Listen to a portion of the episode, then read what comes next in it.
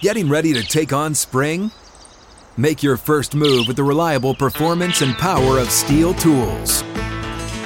From hedge trimmers and mowers to string trimmers and more, right now save $30 on the American made STIHL FS56 RCE trimmer. Real STIHL. The FS56 RCE is made in America of U.S. and global materials. Offer valid through June 16, 2024. See participating retailer for details.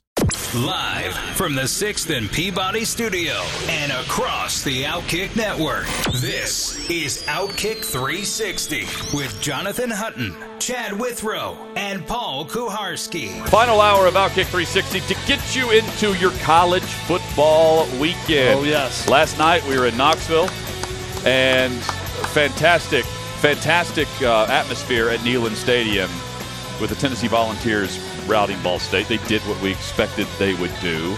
And now we get into week one of the college football slate that will wrap up on Monday with Florida State and LSU. Hey, there are games tonight. There may even be a game that appears in my top ten list that's being played tonight. Th- oh, also, yeah. Interesting. So um, yeah, that's it's a it's a weekend full of it. I wish they because there's no uh, NFL on Sunday yet. I wish college football did a better job of populating Sunday with games. Yes. They only have This the one Sunday. game on Sunday night. This So, Sunday there should be at least three. Yeah, you have one at 11 a.m. Not big game 11 a.m. Big game 2:30. Big game at night Is that would be good enough. we can spitball on why that isn't the case. Is it the holiday weekend or something? I mean, I, I'm with Are there you. any Monday? I don't uh, know. Is it Major League Baseball contract with ESPN? I, I again, I don't know. I I don't know if it's a weird thing it. with just playing on Sundays. I, I don't know. Brent Hubbs joins us from VolQuest.com. Brent, congratulations uh, on the announcement of On Three with Shannon Terry. The website looks fantastic. It's always been top notch, but big news in Knoxville whenever we saw that VolQuest is now on three. Yeah, we're grateful for the opportunity, and um, Shannon Terry and I have been friends for a long, long time. I think Chad, you and I did a podcast years ago, and, and I told you then I would never have a bad word to say about him because of the career that he gave me. And so when he called and said, "Hey, I'm starting this thing up. Why don't let's put this band back together? Why don't we do this?" Uh, me and my typical conservative self was hesitant and everything else, and uh, he brought me out to his makeshift office and said, "Hey, let, let's look at it." And we dove into it, and as I drove back to Knoxville, it was just the right thing to do, and, and we're excited. They've been, um, you know, their tech team and everybody in the conversion at, at midnight was just fantastic. It's been smooth as silk.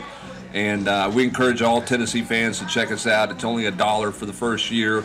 Um, they're obviously putting a pretty good bet on us being able to do a good job to keep people around, and it's up to us to go do that. And uh, we think we're off to a good start so far. It helps when the football team wins 59 to 10 as well.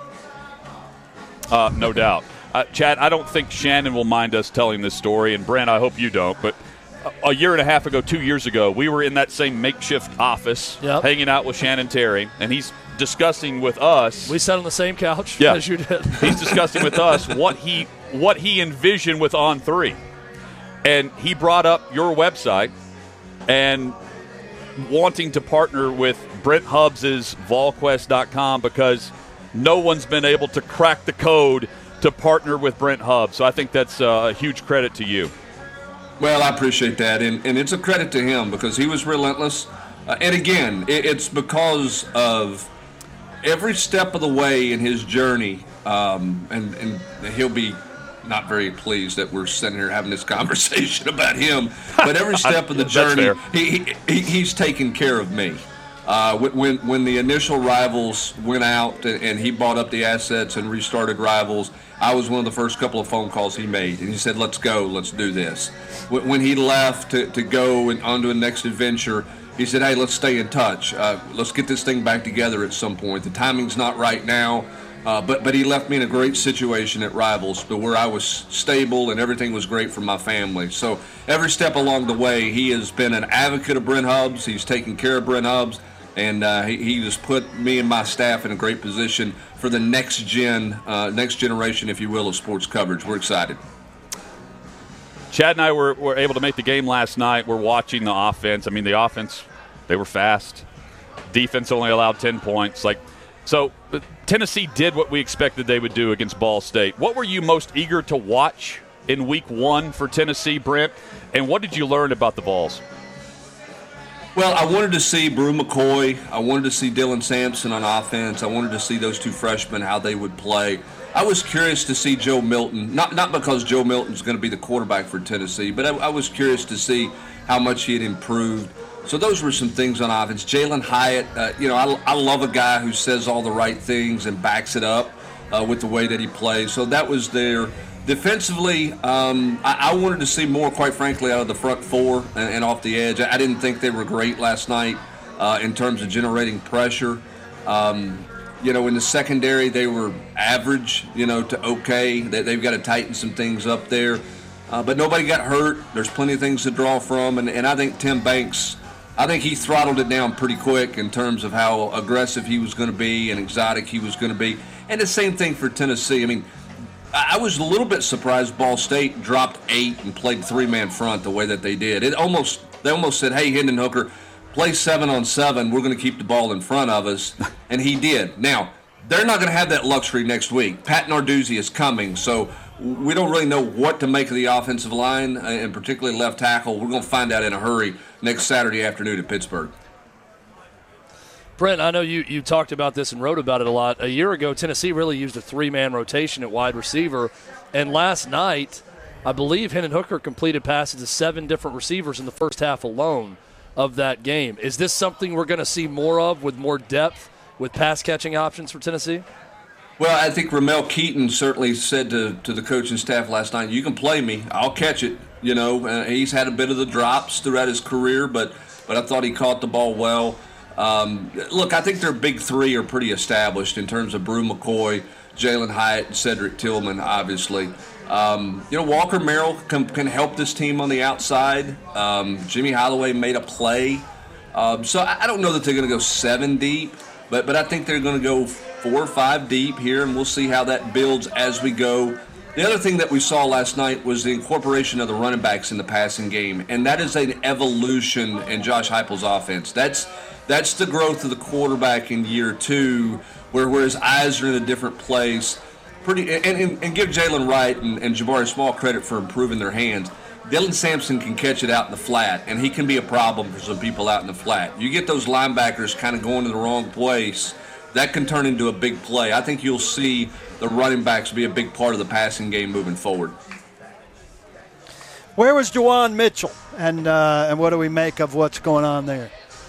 He wasn't dressed, and um, we'll see if he dresses this week. Uh, you know, they Josh Heupel doesn't disclose um, injuries or, or, what's going on that way. Um, he he was asked post game and just said, you know, we'll see how he progresses this week as to whether or not he, he plays at Pittsburgh or not. Um, Aaron Beasley, I thought played well. I, I really did. I, I think Juwan Mitchell, whenever he is out there, and he'll be back. I mean, it's not a situation where uh, that he's going to be out long term or anything like that. I don't believe. But uh, Aaron Beasley made a statement last night that said, "You're going to have to come get it. Okay, you're not just going to take my spot." Um, I thought Beasley was more physical last night. I thought he played pretty fast last night and uh, got off to obviously a really good start with the pressure on the first play. But he looked different, and, and I think that's. You asked me earlier, Chad, what the big takeaway was from last night.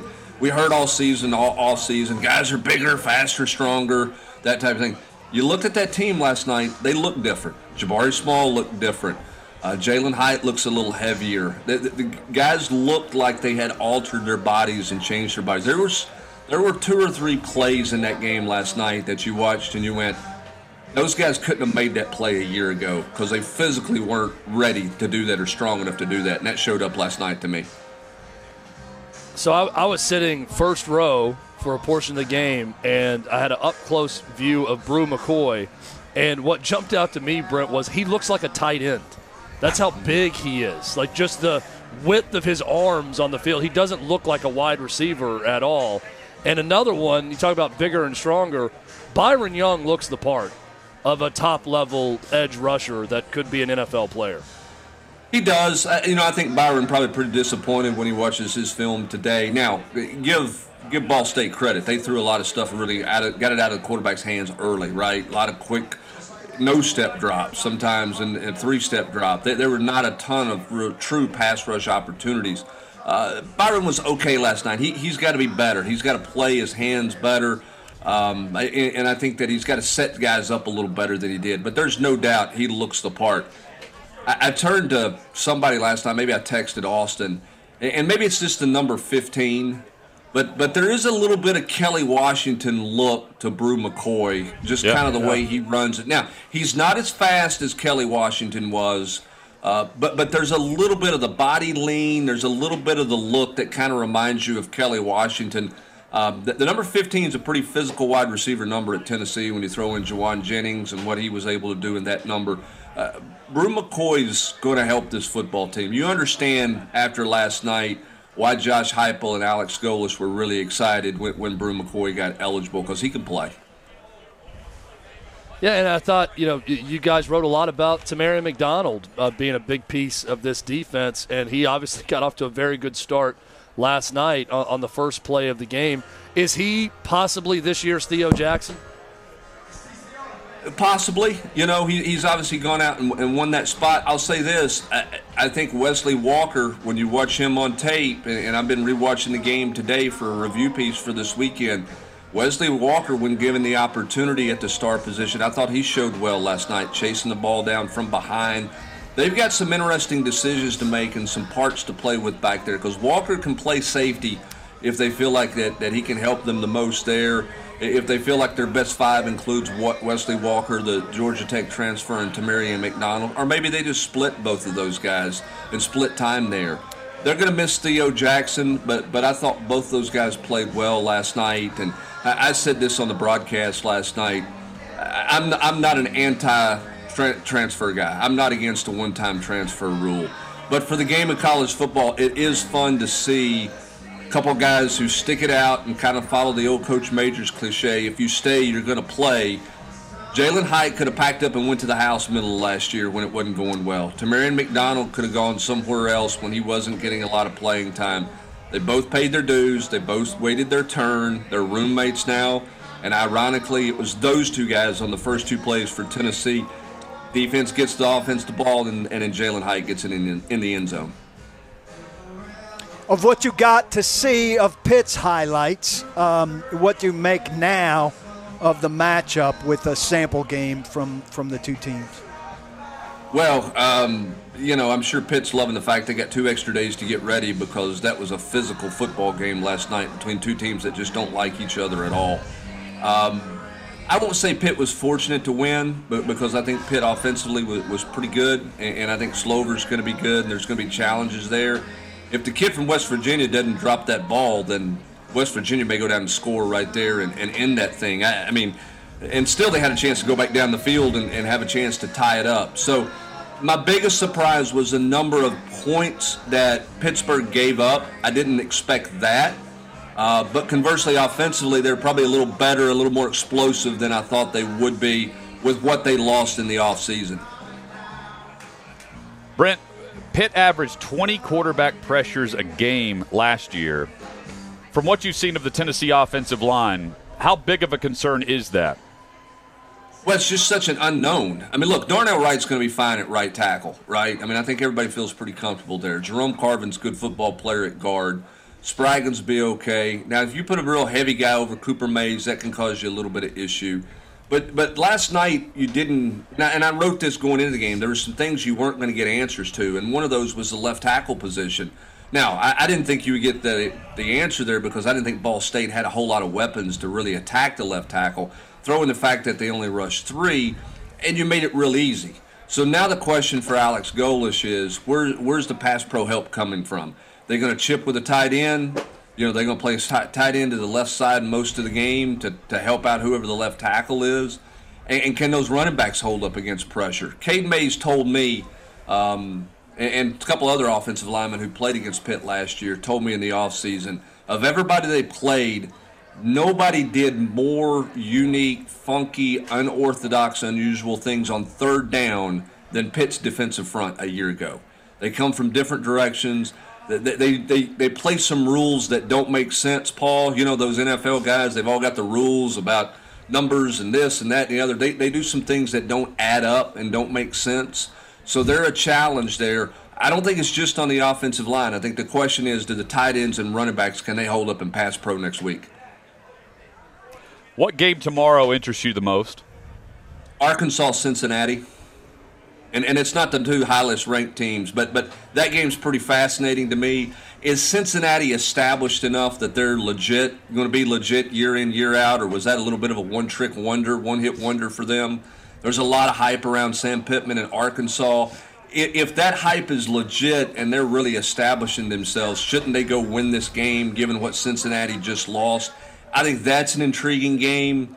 I've not been real interested in Georgia and Oregon until probably the last 12 hours or 18 hours or so. That game just kind of didn't. I just kind of had Georgia just kind of handling business there. That one may have a little bit more intrigue to me. And then Sunday night, I'm fascinated to see what the new look LSU team looks like. So those are kind of my three in the SEC that, that jump out to me. But I'm really intrigued with that Arkansas Cincinnati game. Was there a freshman that jumped out to you last night in the game for Tennessee, Brent? Well, a lot of people are going to talk about Dylan Sampson, Chad, because he was easy to see, right? Open space, he moved around. Yep. But I'm telling you, a guy who he had one pass deflection, and I think he had one assisted tackle for loss. Joshua Josephs is going to help this football team off the edge sooner rather than later. Um, he's a little bit lean. He missed. He had a chance and missed a couple of tackles. But there were a couple plays where he forced the running back to belly it out deep to give linebacker help time to come in and, and close the gap there. I thought he was extremely active. I think he played something like 17 snaps. There's nothing that they're going to watch on tape in those 17 snaps that says he should get fewer snaps. I think you're going to see him continue to grow with this defensive front moving forward. He created some buzz in August, and I see why after watching him last night. Brent Hubbs, VolQuest.com, joins us on uh, Fridays uh, to discuss the Tennessee Volunteers. Appreciate you, Brent. Congrats on the site success, as always. And uh, we look forward to catching up with you at some point next week. All right, thanks, guys. Welcome back, college football. I'm with you guys. Let's get Sundays a little better in the college game. One more marquee matchup. Let's yeah. Let's find yeah. at least a four o'clock yeah. game, right? Let's go four o'clock and eight o'clock. We'll get one more in there if we can, because look, it's college football's weekend. No offense to Major League Baseball. No offense to NASCAR. There's no NFL yeah. yet. You really got to build with these seven gazillion dollar TV packages that out there that's out there. Somebody ought to find a slot yeah. on a Sunday afternoon to put a marquee matchup in there. Hopefully we can get that done. Chad, you're responsible for that, okay? You got your playoff fix today, so that's good. I mean, we got you to Brent, 12 games, Chad. Czar, you know. Yeah, hey, when, when, when you become, I thought you were football, already the czar.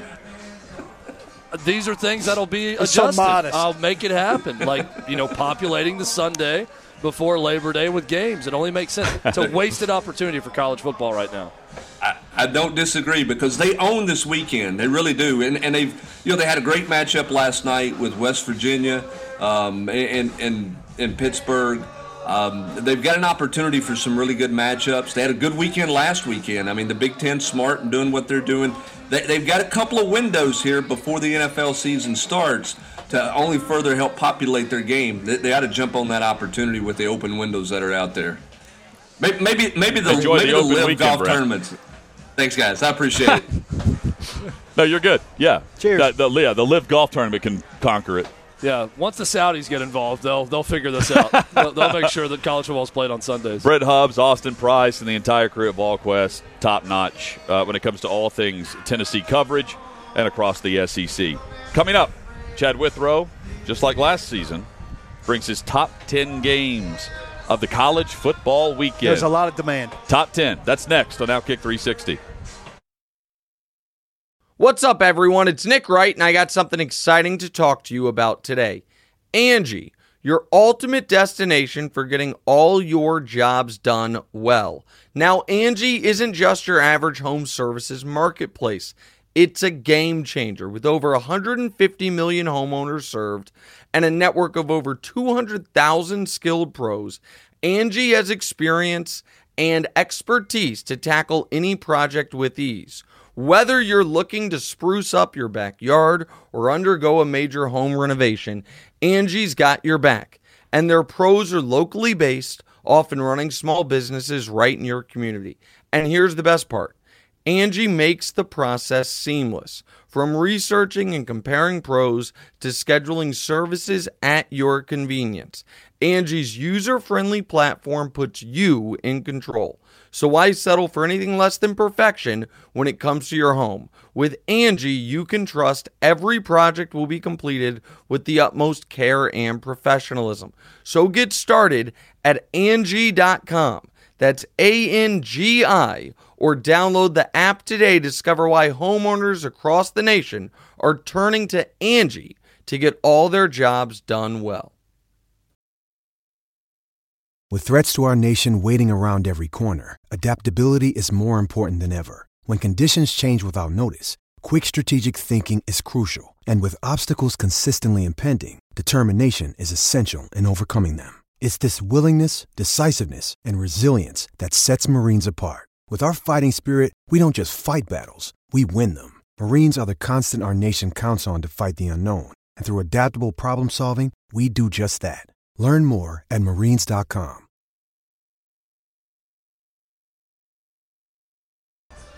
Outkick 360 rolls on from 6th and Peabody, live in the beer garden on this Friday, the eve before the vast majority of your favorite college football teams kick off for week one. Ole Smoky Moonshine, Yeehaw Beer, and the cast of everyone in Nashville joining us uh, inside and outside today. Hot day, but football's back, Chad. It is Ten, back. 10 games. It is back. We are back. Whoa. Yeah. Whoa, whoa All right, there we go. easy, Testing one more. All right, one No more cough time. All right, we are back, uh, and That wasn't yes, live. weekend is here. We are ready to go. Top ten games. The debut Drum roll. for week one, not week zero. We didn't do this for week zero. That would have been funny Um, to try to come were there up 10 with- games? I mean, I'm sure there The were some top like eight FCS games, of these eight games. we could have thrown. you Here know- are the eight games. All right, Austin P. Western Kentucky uh, for week zero. All right, uh, game number 10. Uh, Albany and Baylor. No, I'm kidding. That's not going to make the top 10. Paul would have loved that. Game number 10, boys. You love NC State. Hutton especially loves NC State. I. I am not as high on the Wolfpack as most. NC State is going to East Carolina to open the season. This is an 11 a.m. game on ESPN. NC State an 11 and a half point uh, uh, favorite in this one. East Carolina's got a really good offense. Their defense is suspect. That's probably going to lead to problems considering NC State's got a very efficient, good quarterback, and their defense also is very good. But East Carolina is always good at home. Uh, they've beaten some big teams that have come to their place. I think this is a game to watch uh, for NC State, especially I- if you have them winning the winning the ACC. So, uh, friend and uh, colleague of the of the show, Larry Stone, uh, one of our uh, uh, great affiliates and partners for our radio network in Cookeville, 104.7. Um, he says that NC State and North Carolina, he would know, um, mandated by legislators to play East Carolina. They're not mandated to play at East Carolina, but they have to play them. yeah, it's- That's legislators. interesting. I, I love when like So- state politics gets involved in, in the football matters. backstory I, I don't know why I, or how i have not heard this east carolina won in nc state one year and destroyed the football stadium and then nc state said they're never going to play them again and then the legislator got involved uh, legislation got involved and now it's a Mandatory. mandated game Good. a matchup ECU, one of the top party schools in America. They Really? get after it at, uh, at East Carolina. Um, so uh, again, a sneaky, no i'm with you on this sneaky good game uh, tomorrow morning, 11 a.m. Central, 12 Eastern on ESPN. My ninth best game of the weekend is going to take place tonight. TCU at Colorado. I- I'm a little surprised to see TCU as a 13 and a half point favorite in this game. You, you never know the weird circumstances. We've seen some weird Friday night games Yeah. in college football. This is a 9 p.m. Central, 10 o'clock Eastern kickoff. This is the Jonathan Hutton special. Bring it. The late night special Bring it. on ESPN. Let's go. TCU at Colorado. Beautiful setting for college football. I always marvel at the fact that Colorado is not better in athletics because it is an unbelievably nice campus and a beautiful part of the country. Um, TCU, Sonny Dykes taking over. They're going to score some points. This should be a fun game. Yes, as Coach Mack would say, frogs. So ninth game is TCU at Colorado. Game number eight, one that we've not talked about at all, but is a, a- another sneaky good matchup. Boise State at Oregon State. So the Broncos versus the Beavers. Oregon State is a two and a half point favorite. This game is Saturday night on ESPN at 9:30. Um, Oregon State could do some damage in the Pac-12. They've got a pretty good team coming back this year, and Boise State trying to take a, another step up after losing Bryan Harsin, and they had a bad year last year and trying to bounce back from that. Uh, game number seven, I feel like in a lot of worse week ones where SEC opponents weren't scheduling some good opponents, this may have been the game of the week uh, to open the season for an SEC team. It's not necessarily this week, but it's still a good one. Memphis at Mississippi State. Mike Leach, everyone we've had on, and I think Hutton, you've asked the question to a number of college football people. We know Bryan Harsin's on the hot seat. Who else could be on the hot seat? Yeah, who's the Dan of- Mullen? A lot of people point to Mike Leach being that guy. So, does that get started in this in this week one against Memphis as a heavy home favorite? We'll find out. It's on ESPNU at 6:30 Central Time tomorrow. Sixth best game of the week, another North Carolina showdown. UNC at App State. Appalachian State believes they can be Cincinnati Yeah. this year. They are a group of five power that should dominate the Sun Belt and at least get into a New Year's Six bowl game, they think, if they can go undefeated. If they can go undefeated and beat North Carolina, Drake Maye at quarterback, by the way, looked terrific uh, for Carolina, the redshirt freshman in game number one uh, again- against Florida A&M. We should say that, that had about 25 guys ineligible for that game. But this is a big test for North Carolina on the road in Boone at Appalachian State. Appy State, a one and a half point favorite. 11 a.m.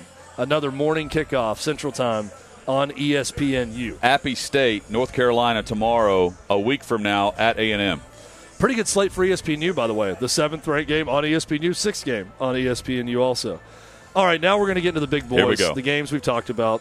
Game number five for week one is Sunday night. Florida State taking on LSU in New Orleans in the Dome. LSU a three point favorite. I don't know anything about LSU. I don't think Brian Kelly knows much about LSU, and he's coaching the team. That's fair. Jayden Daniels, expected to start, has not been named the starter publicly by Brian Kelly. He's keeping that a secret.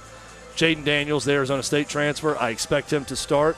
Florida State, we know a little bit about them because they played scrub Duquesne in week zero, which was savvy scheduling by Mike Norvell and Florida State to get a game under their belt before this big matchup in a neutral site in New Orleans, a neutral site. Yeah. It's going to be all LSU fans for The- Florida State. and, Comparing uh, the and quarterbacks, you've got Daniels who threw he's thrown 725 passes for his career. That's the difference in the two versus uh, Jordan Travis. That that's why Daniels is expected to get the nod, right? Yeah, this is. Uh, it's also a fun matchup because Brian Kelly's first game on the sideline for LSU, but this could be the start of the last year for Mike Norvell, and this would be a big, big win for his job status if he could win as a three-point underdog against LSU. And Boutte is back at wide receiver. Yes, It's time to put on a show. Boutte can kick some Boutte uh, out there. That's that's for sure. Game number four: Notre Dame at Ohio State. Um, this is the game. This is I know College Game Day is going to be there. and a half. 6:30 p.m. kickoff on ESPN. Um, I love that these two teams schedule each other, right? Like uh, we talked about this with Bobby Carpenter. Uh, unfortunate that Ohio State is just this good that they're that much better than a team that's in the top five nationally in Notre Dame. But that may be the case, may not. Maybe Marcus Freeman's team surprises us and hangs tough with Ohio State. But Ohio State, yes, Paul, 17 point favorite coming into this game, 6:30 Central Time on ESPN. Uh, brand new uh, defensive coordinators for both teams. Of course, Jim Knowles is taking over at Ohio State, leaving Oklahoma State. He was coaching one of the best defensive units in college football a year ago. And Ohio State, of course, well, they were awful to begin the season on defense. They were able to fix them and patch some things along the way, but nothing like we were seeing at Oklahoma State. So now we get to see Jim Knowles at Ohio State and see what happens against Notre Dame. Keep in mind also, Jim Knowles uh, was Oklahoma State's defensive coordinator. He did not coach the game against Notre Dame in the bowl game. So there would be a lot of familiarity there if he stayed on. Yeah. Coached Oklahoma State against Notre Dame and Marcus Freeman in his first game as coach, if you remember. But he had already left to take the job at Ohio State by then. So Notre Dame's chance is that they they're going to load up and run the football, shorten the game. they are not deep at wide receiver to begin with, and then they lost players due to injury during camp. So it's tight end heavy, four deep maybe at wide receiver at best, based on the reports from camp, and running back heavy. That I mean, Yeah. they're they're looking to shorten this game, and they need Ohio State to turn the football over a couple times. Game number three. Number three. Oregon and Georgia in Atlanta, another neutral site game. The neutral site games have the biggest brands going head to head every year, but I hate neutral site venues for big games like this. I love, for example, Notre Dame playing in Columbus against Ohio Yeah. State. That's a much better Or atmosphere West for a Virginia game. at Pitt. Yeah, West Virginia at Pitt last night. Um, and go down the list. We're going to get to a game that's on a campus. That's a big time matchup, also. But Oregon, Georgia in Atlanta. Georgia a 17 point favorite in that one. 2:30 Central Time kickoff on ESPN. Um, this to me, guys. I don't know about you. I would be more shocked if Oregon hung tough with Georgia than if Notre Dame hung tough with Ohio State. Uh, I'm the opposite. I'm the opposite. You would be you would wouldn't be a surprise with Oregon. yes. No. No. I. I expect Oregon to hang better. Yep. I think Ohio State is light years better than Notre Dame. Notre I don't Dame. see the only reason I say I don't know if there's like a game or two adjustment with the new talent at Georgia. I'm not saying they lose, but I think it could be closer than what we might expect. Yeah. Uh, either way, I'm going to be watching. I No mean, doubt. this is a big time. Yep. Again, I'm glad these teams are scheduling each other in a big game like this, a premier showcase game. Game number two, it's Brent Hubbs' game number one. Cincinnati at Arkansas. Two top 25 teams, two borderline top 25 teams. The loser of this game will be out of the top 25 more than likely. Um, Cincinnati at Arkansas. Is Cincinnati a program here to stay that's going to be a year in, year out top 20 type program, top 25? If they go on the road to Arkansas and win, the answer is yes. They're right back to where they were a year ago because it would be an enormous win. Arkansas, only a six and a half point favorite. This is a 2:30 Central Time kickoff on ESPN. KJ Jefferson versus the Cincinnati defense. Cincinnati lost a bunch of guys in NFL, breaking in a new quarterback. I'm intrigued to watch this one in Fayetteville. And another, this is a game on campus, which Yep. is really cool. Yep. Game number one Number one. Utah at Florida. Utah, a three point favorite on the road. Paul thinks that's not enough. 6 p.m. Central Time kickoff on ESPN. We've talked about Utah and Florida all week. I, I like the fact that I'm going to win the bet with a lot of room to spare. Now, we can always preview a weekend and say this is the most impactful game of the weekend, and what happens this game is going to dictate a lot more of the season.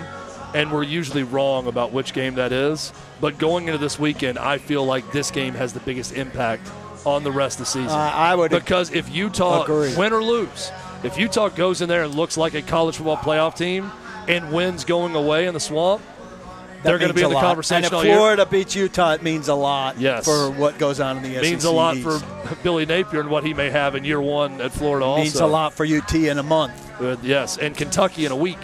Who's going to come Yeah. to Gainesville? So Utah's going to the swamp. They were one of eight teams that ran for over 3,000. And I failed to mention this earlier. Very balanced. They also threw for 3,000. They were one of three teams that ran for and threw for more than 3,000 yards a year ago. Michigan was one of the other two as well. And of course, they make the college football playoff. This, this is a team that is poised for a step up, and this is their opportunity. Yeah, and a lot of people are onto them, into them. So uh, they've got more eyes on them than they've had Yeah, in a but long, what's long time. different? It's weird because It's a lot of people gonna are be a picking Florida. really. It's also going to be a really good atmosphere. Like I- it's Yeah. going to be fun. Yeah. I think both those night games with Ohio State hosting the Golden Domers and Notre Dame coming on the field, Yep. and then Florida charged up at night hosting Utah in Billy Napier's debut is going to be really cool atmospheres in both games. Hey, I've got one left over from last night that I wanted to Okay. address. Yeah. Oklahoma State was up 44-15 over Central Michigan. Only only won the game 58-44. but Oklahoma State's quarterback Spencer Sanders was responsible for 6 touchdowns. He had two rushing plays where he went up the middle and found very little resistance at the line of scrimmage, right? So that makes it easy for him. But once he got to linebackers and defensive backs, this guy's running was unbelievable in terms of the grace that he showed in terms of weaving, cutting back on guys and making them cut back. I thought he was a delightful watch. I'm anxious to see what he does against a better team that may put a lick on him or challenge him before he builds up a head of steam when, when he gets hit at the line of scrimmage. But go look at the highlights of these two yeah. runs. It was spectacular. I don't know how they went from up 44 15 to only winning 58 44. Bad job by the defense there. But I'm very curious about this quarterback going forward. We just talked about Jim Knowles not there. Yeah, he's and Spencer Sanders is really good. Was was good a year ago. Um, that, but it's crazy to think about Oklahoma State making their money on defense a year ago with Jim Knowles being more of a defensive football team. Well, they made it on defense for long enough to build a big enough lead yeah, to survive yeah. just fine. It, but Jim Knowles leaves, and they also give up 44. 44 to, to Central, Central Michigan. Michigan. No bueno. Interesting stat on uh, Georgia and Oregon. So going through the numbers, new coach, new quarterback at Oregon, and against Georgia. So in his career against the Bulldogs, Bo Nix, who's now the quarterback at Oregon, 639 yards passing, 56% completion percentage against Georgia with one touchdown and two interceptions, 34 yards on 34 rushing attempts. Georgia has average. gotten after him. And that's A that's why I'm not buying into, you know, oh, it's going to take a while for Georgia to get it together. It's kind of it's, I just think it's a bad formula at quarterback for what Georgia does so well, well much and with their talent. Auburn. But I mean if if if it takes them a half just to get going and commit again, this is i am trying to give a reason for Oregon to keep it close. I'm not going to be shocked, but based on that, it's hard to see. Yeah, it's it's a different vibe with Oregon now. Yeah, is is Dan Lanning national coach of the year already if he goes and beats his old boss in game one for Georgia, the defending national well, it's champion? a hell of a start to his candidacy. Yeah, no doubt about it. Um, and also, Bo Nix, you wonder if like the PTSD of going against Georgia? Does it translate yeah. to the Pacific Northwest in a green or uniform? the time zones and, do away you know, with you're, that. You're behind different jerseys in front of you that are green. Is that really going to connect the same? Or are they They're silver? white, yeah, yellow. Also, let's flip it. So in the in the two losses for Oregon last year to Utah, I heard on a podcast that the Utes tight ends ripped them to shreds. That is a strength of the Georgia offense. So I would go heavy tight end, and I think the defense gets after Bo Nix.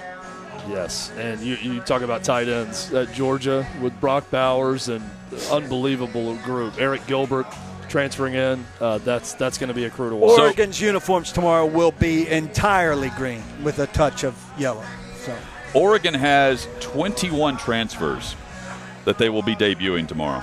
All five starters return on the offensive line, so that's stability. Um, they have uh, Forsyth, their center, who's been with the program since 2017. I don't know how, like, he's uh, he's really struggling with those classes. yeah. I mean, that that is taking the COVID year he's to the extreme. Now, I think, yeah. actually. So he's yeah. he's going to operate after the game. Yeah. Uh, quickly reviewing my top ten yep. college football games for this weekend. NC State at East Carolina. Saturday at 11 a.m. TCU at Colorado, 9 p.m. tonight is number nine. Number eight, Boise State at Oregon State. Number seven, Memphis at Mississippi State. Six, North Carolina at Appalachian State. Number five, Florida State taking on LSU in New Orleans on Sunday night. Number four, Notre Dame at Ohio State. That is tomorrow night, 6:30 Central on ESPN. Number three, we just talked about it, Oregon versus Georgia in Atlanta, 2.30 Central Time on ESPN. Game number two, Cincinnati at Arkansas, and the number one game of the opening weekend. I say opening weekend because it's week you one, know not week zero. It has a number one. it's the big on it. weekend. It's the big weekend, and this is a big game. Utah at Florida, 6 p.m. Central on ESPN. You guys have any upset picks? Uh, yeah, I'll, I'll, go with East Carolina. Oh, okay. I mean, I, why not? It's uh, fair enough. I mean, I, they're no pushover. Um, of the of your top five games, I, Any I, stunners? Florida State. So none in the top five. Florida State. So Florida State, given the fact that he played last week, I think that benefits Florida State, despite playing in New Orleans, um, and just the unknown of LSU. There, I don't see any upsets though from Notre Dame, Oregon, Cincy, Yeah, if- and then Utah, Florida is a toss. If I had to pick upsets, I would pick Boise State as a very small underdog at Oregon State, and I would maybe roll with Colorado at home against TCU as a two touchdown underdog, and then it, East Carolina at home against NC State as the most likely underdog winners. outright. Anything jump out to you? Lot of chalk. Colorado State over Michigan, maybe. lot of chalk. Coming up, uh, recap the headlines of the day and get you ready for college football's week one kickoff. That's next on Outkick 360. One game we didn't really recap today that was a great finish is Purdue and Penn State with Clifford throwing the game winning touchdown for the Nittany Lions. It's a big win out of the gate Eight play, Against a- 80 yard drive. against a, gri- a good Purdue roster. That's a big win for James Franklin to get this season started. But They got last season. I think they were five and zero to start last season before losing at Iowa. But this is a big season Yeah. for James Franklin. Wide open real wheel route to, to win it or wheel stop. But the defender recognized what was happening right away. He was just helpless in terms of turning and going to follow it. Um, it, it was a good drive for Clifford, who wasn't by any means great up to that point. Yeah, he just kind of operates the offense. I Yeah. guess that's a compliment, They've got good tight ends again. Uh, one of them made a, a big, I think it was 54 yard touchdown catch and run before that. Um, second best game of the night by far to to uh, to Pitt in West Virginia. that was those are two good games. The, the big spotlight games last night delivered They- they on the first Thursday night with both those uh, being close and, and having compelling back and forth throughout. Um, hopefully tonight we get a surprise yeah. because right now, I mean, you're kind of rooting for someone to play above their weight. I think it's Western Michigan and Michigan State is on uh, is on ESPN, I believe. So uh, for the early game, Indiana Illinois should be a competitive game, but not a lot of great games tonight.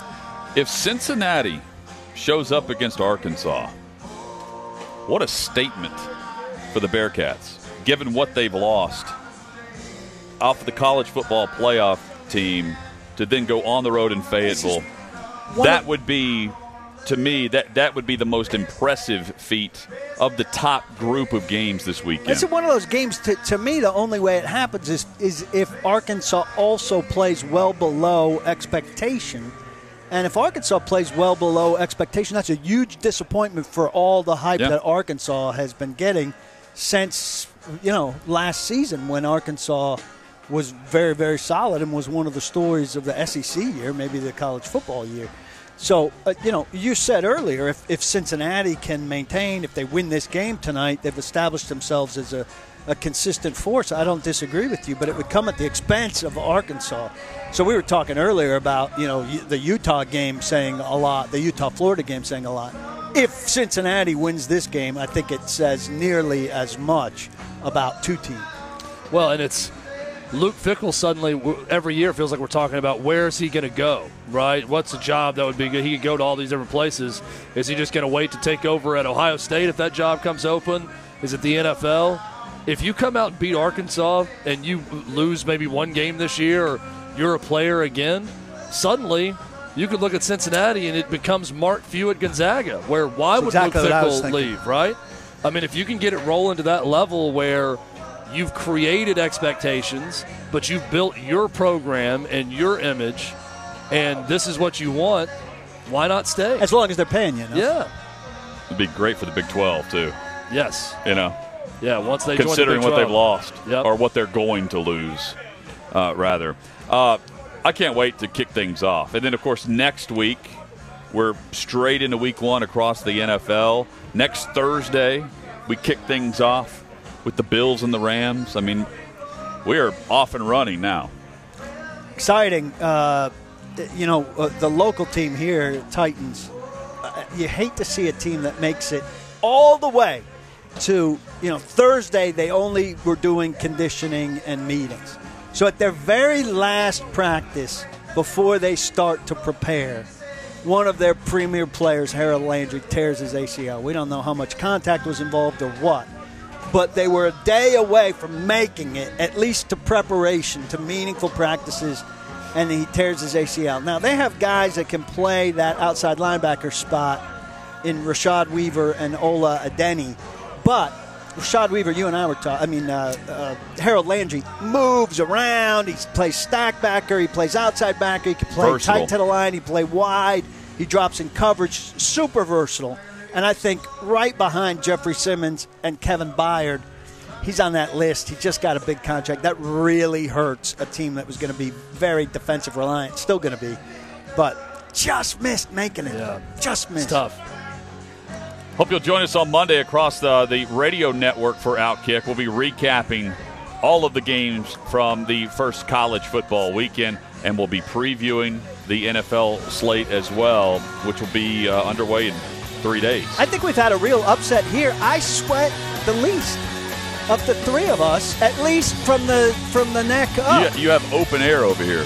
Yeah, Yeah. maybe I got away with that. I, I've knees, my knees are. I've got a I mean, there's a sunblocker. fountain They've added a going on. sunblocker for me. That's why I was really roasting before. I got Enjoy fountain going the on down college football weekend.